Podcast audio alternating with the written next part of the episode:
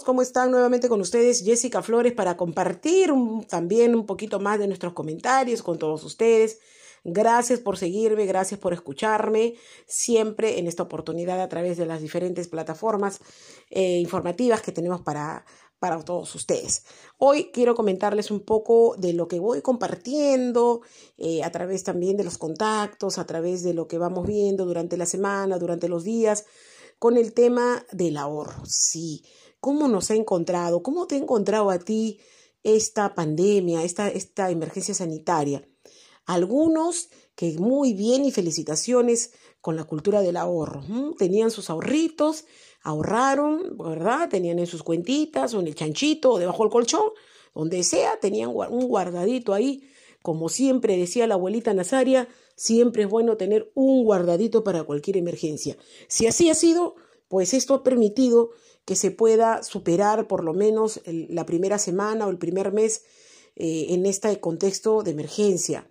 Eh, si es que no tenías un sueldo, si es que no, no había algún ingreso fijo, pero uno siempre pensando en que tiene que tener algo guardado, algo más para estas emergencias. Bueno, esta fue la emergencia que nos tocó, vi una súper, hiper emergencia, pero por lo menos las personas que conscientemente tienen eh, una cultura de ahorro han logrado eh, in, iniciar esta etapa de la, de la primera etapa de la emergencia con calma y con tranquilidad.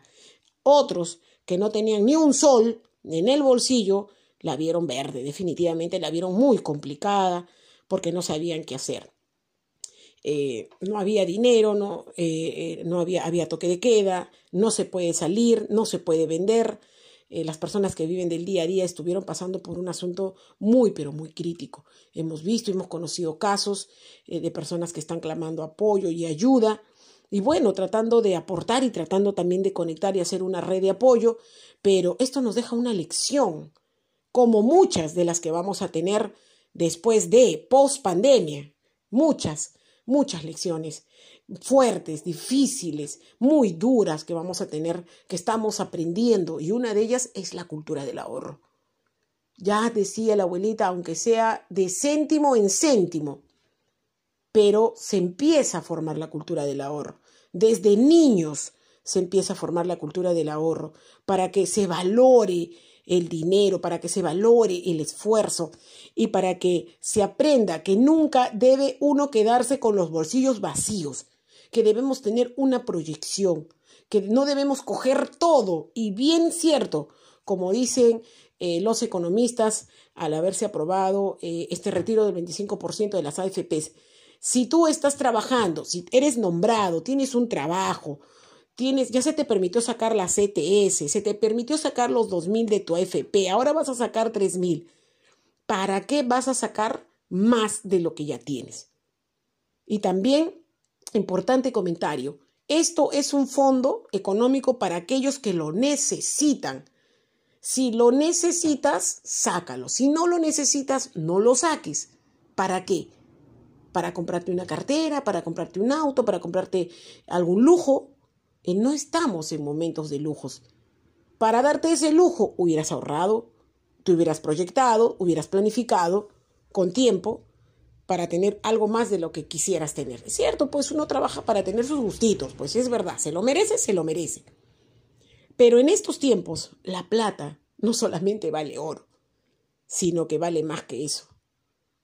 La plata ahora no solamente es la moneda, el billete físico, el papel o el metal. Ahora tiene un doble valor. Tienes que aprender a presupuestar tu dinero. Tienes que aprender a no gastar todo. Tienes que aprender a no endeudarte. Tienes que aprender y ser consciente que no puedes darte un lujo excesivo de lo que no tienes.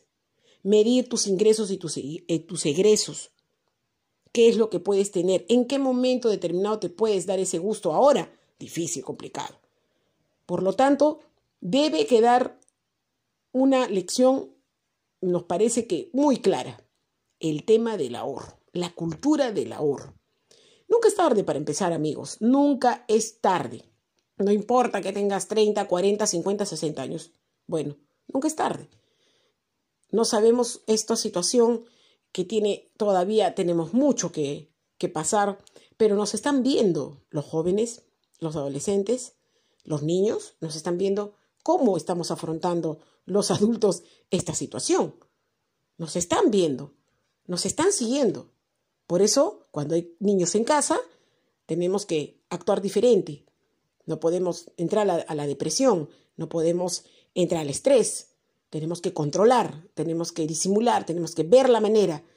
Y si hay un extremo, pues entonces tenemos que conversar, explicarle al niño, al adolescente, la situación para que entienda en cierta parte dentro de su, de su, de su mente lo que, lo que está aconteciendo.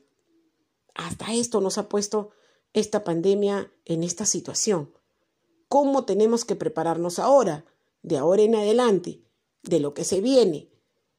Algunos en esta generación, bien, eh, cómo los agarró con trabajo, nombrados, eh, bien con lo que querían, han estado cómodos en su casa, en dos pisos, tres pisos, una mansión, qué sé yo, han estado bien cómodos, qué bueno, qué bueno, porque eso es un esfuerzo, un esfuerzo que se hizo y por las buenas decisiones que se tomó y bueno, por muchos factores más, ¿correcto? Pero las personas que viven de otra manera o que de repente están felices como están, porque pensaron que lo más importante era, eran otras prioridades, nos parece correcto, cada uno sabe lo que quiere realmente para, la, para su familia, está bien, pero ahora se nos vienen retos muy complicados y retos más difíciles, sobre todo porque esta reactivación económica va a ser muy dura para todos. Así que hoy les dejamos el mensaje de la cultura del ahorro. Empecemos, nunca es tarde, lo que tenemos ahora, lo que podamos conseguir, lo que pedamos, podamos producir, cuidarlo como oro para poder luego estar más tranquilos. No sabemos si los trabajos que teníamos los podemos desarrollar ahora. Muchos están preocupados por el tema de, por ejemplo, lo, el tema del rubro de la gastronomía, el tema del turismo. Son rubros que se van a activar muy complicados, que va a ser toda la gente que vivía de eso. La gente que estudió para hacer eso, para que se reactive como antes, va a ser muy complicado. Por lo tanto, vamos, vamos a ser responsables en el uso de nuestro dinero, de nuestra economía. Es el mensaje que hoy nos deja también esta emergencia sanitaria. Yo soy Jessica Flores, siempre acompañándote con comentarios a través de las plataformas informativas. Yo me quedo en casa, quédate tú también en casa.